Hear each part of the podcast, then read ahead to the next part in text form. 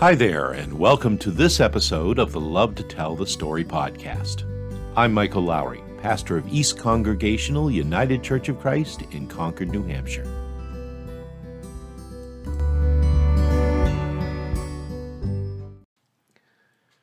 City sidewalks, busy sidewalks, dressed in holiday style. In the air, there's a feeling of Christmas. Ah, yes. You can call me a hopeless holiday romantic, but I've got to confess to you that as far back as I can remember, I've always enjoyed Christmas shopping. I know. These days it's much easier and arguably more convenient to do these things online. But the truth is, I love the whole experience of, of actually getting out there to shop. From the joy of finding that one perfect gift to hearing the beautiful music of the season as it's floating through the air around you. Most of the time, I don't even mind the crowds. All the people milling around simply puts me in mind of the fact that though our individual traditions may vary with age, geography, and circumstance, nonetheless, as Christmas approaches, we're all engaged in the common dance of Yuletide celebration. Not that everyone is happy in the dance, mind you. I remember once a few years back while shopping in a store at the mall, an admittedly and understandably overtired cashier greatly undercharged me for an item I was purchasing. I was really just trying to be honest, and very politely I pointed out her mistake. But to say the least, she was not amused. You would have thought that I had asked the impossible of her and after banging the buttons on her cash register with a force I had previously not thought possible, she thrust the change from my purchase into my hand and sent me on my way with a very icy thank you. Merry Christmas. All this was not lost on the woman standing behind me.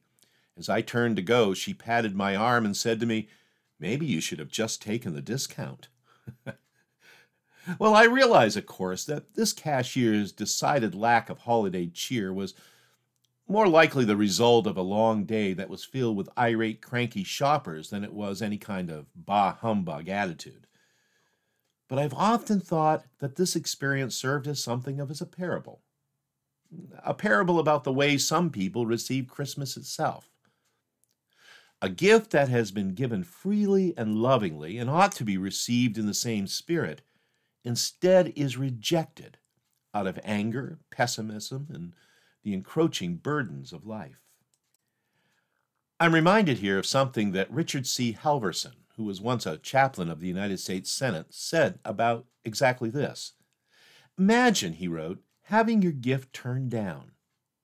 Someone you love greatly, someone whose gift you purchased with the profoundest of care, refuse that gift. What indescribable disappointment there is in rejected love. If Christmas, Halverson goes on to say, is not the receiving of God's Son, then Christmas is nothing. Were it not for Jesus Christ, there would be no Christmas. Leave him out, and Christmas is meaningless. It's true that oftentimes we become so overwhelmed by all the trappings of this season that we risk becoming well, a bit cynical about Christmas and even tend to forget its true meaning. We begin, however subtly, to view this season as merely something we got to get through, rather than what it's supposed to be all about a celebration of God's gift of joy and love in the person of His Son, our Savior Jesus. Now, some would suggest that we ought to somehow downsize the way we do Christmas to keep that from happening to not buy into the world's creeping holiday commercialism. And, and indeed, I would be the first to tell you that there's some real wisdom in that.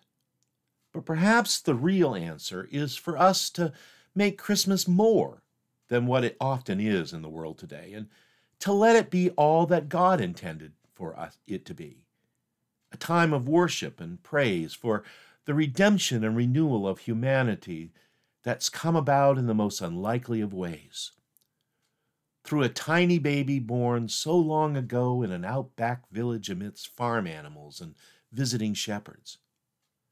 Perhaps the real key to Christmas joy is in simply receiving the gift that's been given to us this gift of God's own Son, Jesus, our Emmanuel. Well, as I'm speaking to you today, there's only a few days left to go, and Christmas 2022 is drawing ever closer. And consequently, for most of us, things are getting busier and busier with every passing day. And so, my prayer for all of us about now is that this will prove to be true in a good way. But I also hope and pray that all this holiday hustle and bustle will not come at the expense of the Advent work of preparation that still needs to be done. That each of us will indeed take time for prayer, for reflection, and for worship and anticipation of Christ's coming. And in that, that we might be made newly appreciative for what God has done and for what God continues to do in our world and in each of our lives. Indeed, in this time we're in of gifts and giving, such an awareness might be the best present of all.